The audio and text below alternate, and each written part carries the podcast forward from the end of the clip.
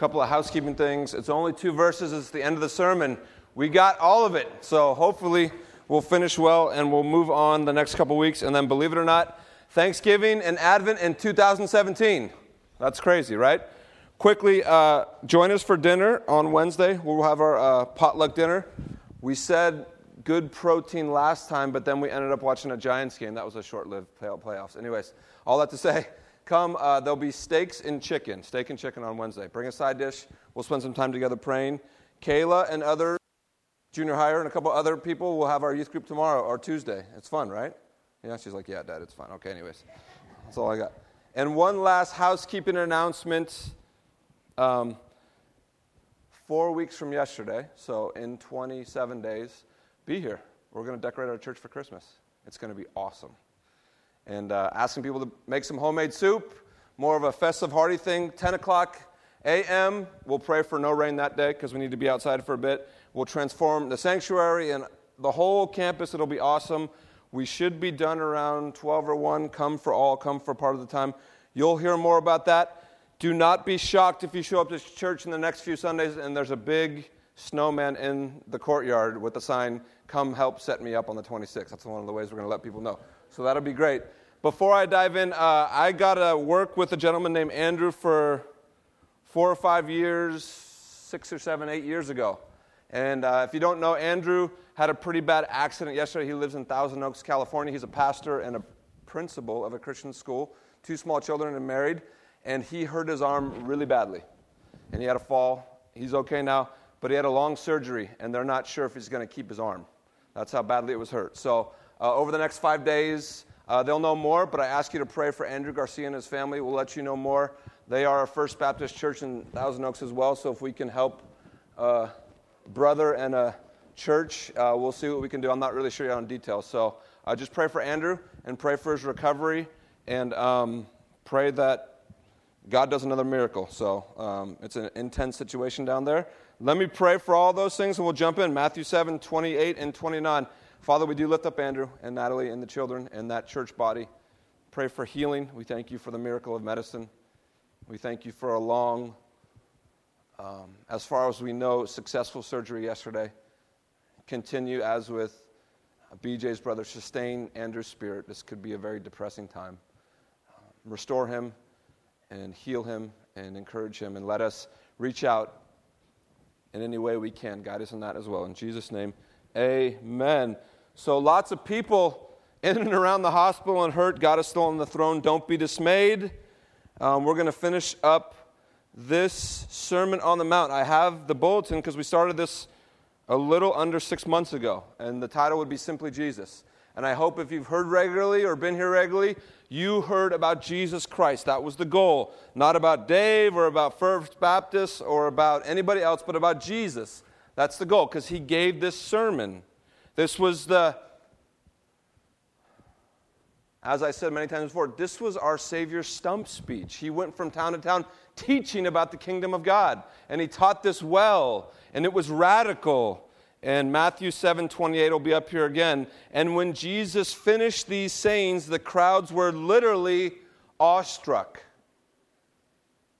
Remember when you were awestruck for the first time? I was awestruck for the first time I can remember as a nine year old flying to LA, the first time I ever flew. And I'm like, that's land and that's ocean, and we're above it all. Right by the window with my stepbrother. Flew by ourselves. My parents were brave, I guess. My aunt met us at the airport, was all downhill from there. Um, but I fly all the time now and I fall asleep. I think of it a lot the first time going to Hawaii, if you've been there. Oh, this place really, do, heaven does exist, right? Or anywhere tropical, or the mountains. I don't want to make any Californians mad, but we don't really have mountains in California. We have high hills.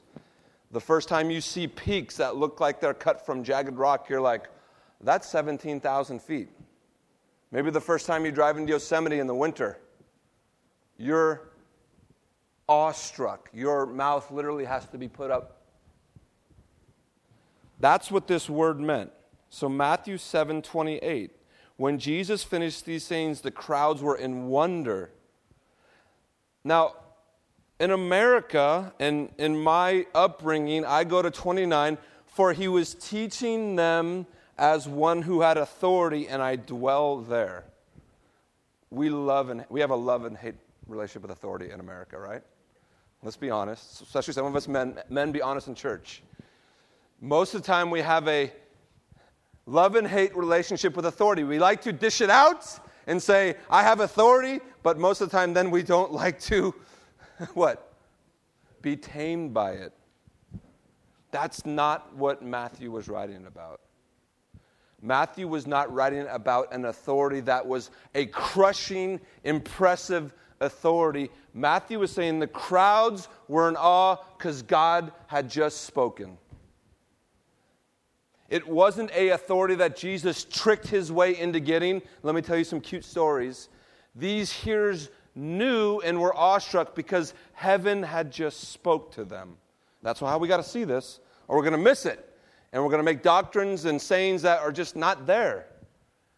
Did Jesus, we'll see in a few minutes from another, he had all authority in heaven in his name, but he didn't come with an iron gavel. He came as the light of the world, illuminating things, putting light where there was darkness. And people were like, yeah, as a Christian, if you're a Christian, it's hard sometimes to talk to non Christians because at the end of the day, we cannot prove anyone into the kingdom. It doesn't work that way.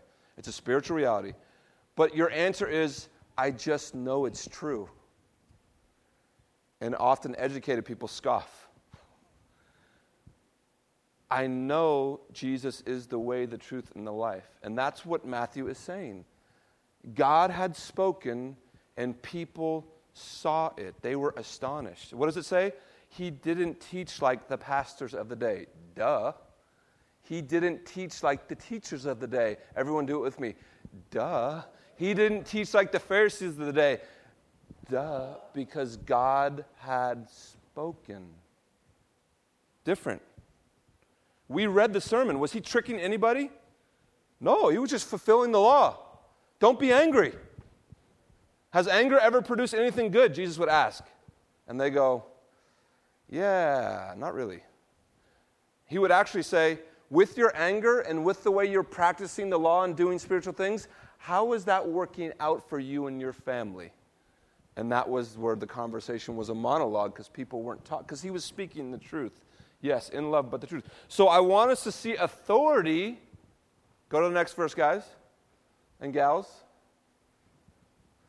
Don't see it as Western American civil authority. Jesus didn't come with heaven's badge in a car with a sidearm policing the streets. That's not the authority Matthew was talking about.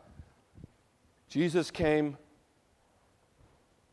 as a pardon from heaven, speaking the truth, lighting the dark path. That's the authority he had. And that's what Matthew's getting at. So see it that way. That's how they took in this sermon. Uh, hopefully, we've taken some of what they took in. This is the authority that was speaking. John chapter 1, verse 1. In the beginning was the Word, and the Word was with God, and the Word was God. God had just spoken, and the people were like, wow, it's really pouring, huh? I'm in awe. Praise God for that. But the people were like, I've never heard anything like that before. Isaiah didn't speak like that. David didn't speak like that. We know Saul didn't speak like that. We know Hezekiah didn't speak like that. Joshua didn't speak like that. Amos didn't speak like that. The Italian prophet Malachi or Malachi, he didn't speak like that, right? Jesus spoke. Heaven spoke, and we should be glad. The Word of God has taught, plain and simple, and they are in astonishment. I started this sermon series out with a kind of a similar thought through a sermon, so pardon me if you're like, I heard this again about 26 weeks ago. I'm just trying to piece it all together. Perfect authority is not a system. Perfect authority is not a religion. Perfect authority is not theology, it's Jesus Christ. We got to hear that. Perfect authority is the man, Jesus Christ. And he's taught us, church, and he continues to teach us. His word is alive. From Old Testament to New, it's Him. I want us to finish this sermon with seeing Him. That's why I made note of our little program. Maybe cut it out and put it on your mirror. This is what God desires for our church to pursue this simply Jesus. We can have different opinions about carpet color and food and even politics, but on this, we are good. We're after Him. And that's what the Sermon on the Mount is about. Jesus has ushered in the kingdom, the long foretold prophecy, and God is pleased, and He's taught us how to obey, how to worship, how to love, how to endure. Oh, isn't enduring fun for about a minute? And then it's like, wow.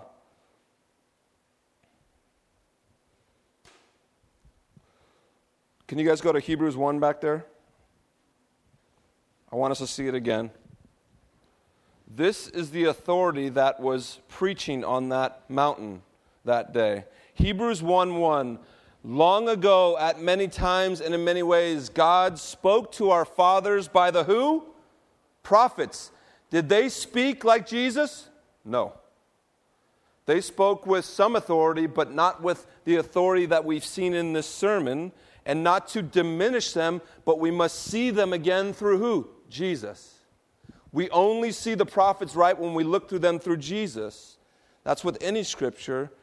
But look what the author says in verse 2, Hebrews 1 2.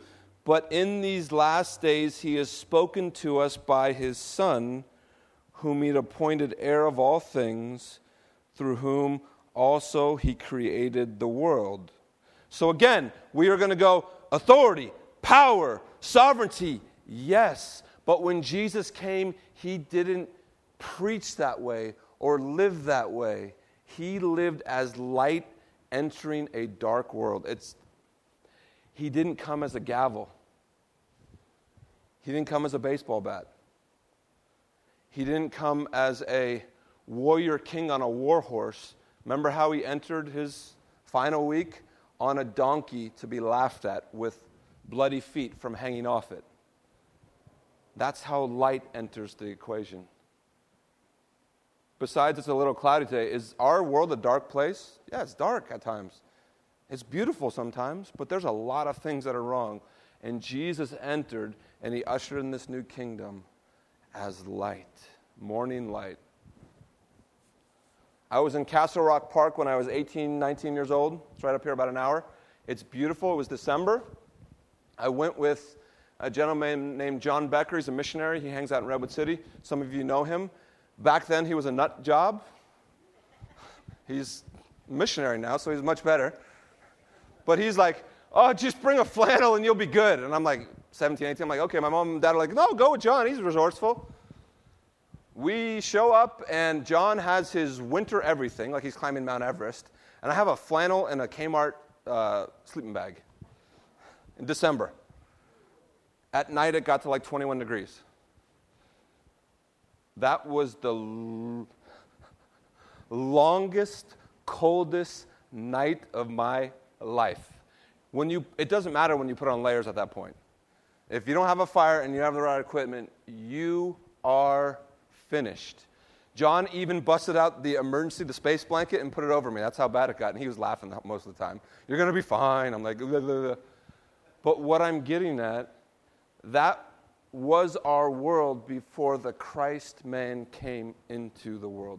A long, cold, brutal night, and the sun has come. Light has entered. That's the authority he speaks with.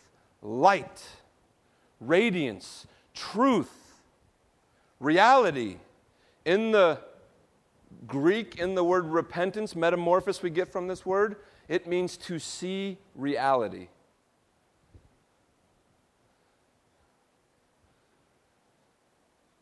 If you were to buy a house in Daly City on most nights, I love Daly City, I used to work up there on the ambulance. And then you came back during the day, most days you would rethink your purchase maybe. Because you wouldn't see the mist and the fog, most likely, that covers the whole area. In essence, you were only seeing half of what was real. That's how the saints were back in the Old Testament, and that's how some of us are still. If we don't see the kingdom illuminated by the one who spoke with authority, Jesus Christ. Hebrews 1 3, next verse, good one. We saw this six, eight months ago. This is very powerful and this is authoritative. But what the author is telling us is what? He, Jesus, is the radiance of the glory of God and the exact imprint of who God is, has just spoken. That's the authority that spoke on the Mount of Beatitudes, God Himself. Truly God. Some people say, well, the God of the Old Testament didn't speak on the mountain. Hebrews says differently. Hebrews in 13:8 actually says, Jesus Christ the same yesterday, today, and forever. What I would say to that, well, God fully revealed himself in the teachings of Jesus and the living of Jesus. That's who God has always been. Authority, yes, but not the way we think. Not like this. Who's going to mess up? Libby, don't mess up. I have my authority. Libby, sister, my authority is light. See the world the way I created, it, the way I intended. It. See my kingdom. Walk in obedience. Come unto faith and believe and repent and follow my son because he's alive and active. He's taught us, and the teachings are the same. The authority is the same. The light is the same. Deal with your lust, not just sexually, but deal with your wanting to objectify people. How? In the cross. Come before the cross and be humbled. How could anyone truly want to objectify anyone when they see the price that was paid and the love that was displayed for them? Holy Spirit transformed my heart, and we walk in obedience. And hear me, it's not a quick fix, it's a lifelong journey. And some of the older saints go, Amen, Pastor. But He works. Jesus is a much better authority than me in my home. I'm not much of one, I'm a screw up most of the time. Jesus is a much better authority than any politician or judge or lawyer, sorry, Russ, or police officer you know, because he's light and he's God. That's the authority he spoke with. This is the second part of the verse. This is a powerful summary of what happened on Calvary. Jesus, in his goodness, the God man, went to Calvary and once and for all conquered the spirits of darkness and the power of the enemy, Satan, evil, by dying for you and for me. That's how the God man, Jesus, won. And we are now recipients by faith, if we believe, in that goodness. And that's the gospel. The gospel, if we just leave it at Calvary, we miss a little bit. If we just leave it in this man and life of Jesus, we miss it a little bit. But we have to come to agreement and understand what the Bible teaches. The gospel started long ago when God created the world. And then we all know what happened. And the gospel continued as the law and the prophets came and said, why don't you just do what you were told in the beginning? Worship God rightly and treat each other what? Well, justly. And they really got off track. And Jesus came and said, There's the ultimate fulfillment is the kingdom is here. And Jesus went to the cross and died a horrendous death. It doesn't stop there, but three days later, he was vindicated by God and rose, breaking the powers of Satan, sin, and death and walking for 40 days, reminding his people what? The kingdom is at hand. The light has won. Darkness no longer reigns. Paul would later write, Death, O death, where is your what? Sting. Death has been swallowed up in victory. That wouldn't happen if Jesus stayed in the grave, but he rose. And now by faith, we can be a part of this family. Those are some of the forensic details but Jesus is the best authority we could ever want to meet. I've learned a ton in this sermon. I hope you have too, the Sermon on the Mount, per se. I've learned a lot about what I, of what my heart wants to believe about the God's kingdom. You know what I mean by that? We hear about God's kingdom, we hear about Jesus Christ, and sometimes I'll speak for myself, I won't speak for you, that's dangerous. I then like to put a little bit of, this is the ESV translation, ESV DJ translation. You know what I mean by that? Dave Johnson, right there. I read it, I know it, but let me just add a little bit to it. But what the Sermon on the Mount has done for me is I believe in grace began to erase the DJ after the written word. Began to reshape my heart in dealing with people who disagree with me, who might even speak poorly of me or my faith or my profession. It's began to erase the DJ and relating to my family and children and family here. And hopefully, it's reor- reoriented me into the teaching we heard last week. Dave, build your life, build your house, build your family on the wise words of Jesus. Remember the analogy? Don't get caught out in the storm. Because if you just hear these words, and if you just hear about the kingdom, and if you only hear about the teachings of Jesus, Dave, you will be like one who built his house on the sand, and when the rains come, there will be no shelter. And I love the way Jesus finishes with those three analogies, right? Remember them two roads, one hard, one easy. Couple different trees. One produced righteousness and justice, and one produced stinky bad fruit. And then two houses. And Jesus spoke with authority. God spoke to your heart in this sermon series. He told you about his kingdom and me. He told us what he requires from us. He does require a few things from you. Uh oh. Not your pocketbook. Everyone breathe deep. Oh. Some churches you go in, you got to pony up before you sit down, right? Don't go there. That's all. No, don't go there. He requires what he's always required from his people who are pursuing him by faith. Micah would say it this way Love justice, walk humbly, and seek to do good. Micah 6 8. That's Dave's translation. It's not a bad one, it's not DJ.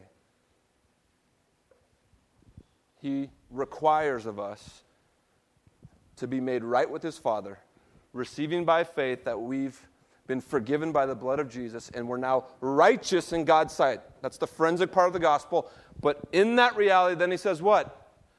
Go be an agent of justice everywhere you walk.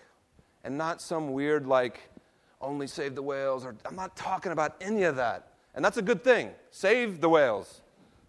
There's injustice in that too. Everywhere you walk, everywhere you go, be an agent of light. The light that shone on your heart, the light that you've seen in Christ, go take that and intercede in any way you can. And this is the hard part.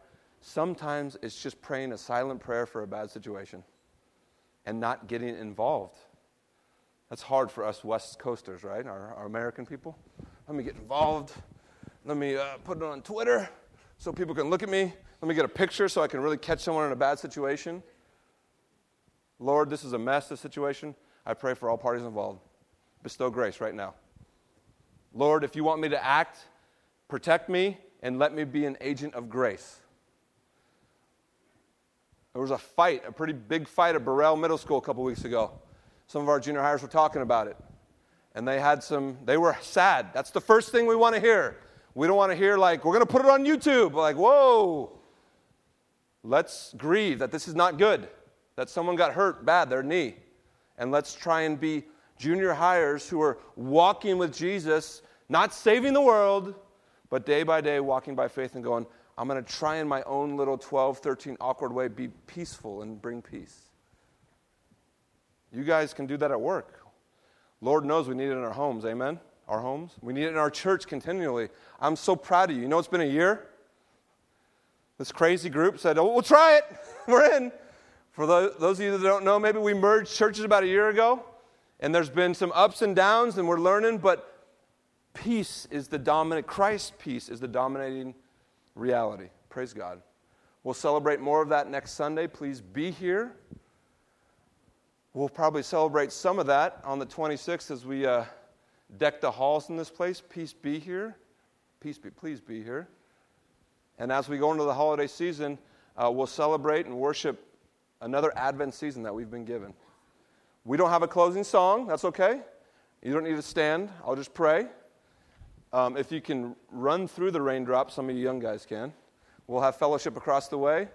Otherwise, uh, we'll see you either Wednesday, Tuesday if you're a junior high, or next week. Let's pray. Father, thank you for today. Thank you for just a couple of verses wrapping up an amazing sermon. Thank you for sending not only written words, but a man who lived and taught and died and rose again in fulfilling all that has been written. Father, help your church in these next 10 days. Help us Americans in these next 10 days to be, even if differing in opinions, agents of reconciliation and peace. Help us to be people who would be beacons of light as we are connected by faith through the light source, your Son. And Father, we do again pray for all those who are sick, all those who are uh, being taken care of medically. We pray for grace and mercy and healing quickly. I thank you for this family. I thank you for these folks. I thank you for their heart and their wanting to serve you. And as we enter into ne- another year in a few weeks, give us the grace to do so full speed and full faith, uh, longing to serve you as we serve our community. In Jesus' name, amen.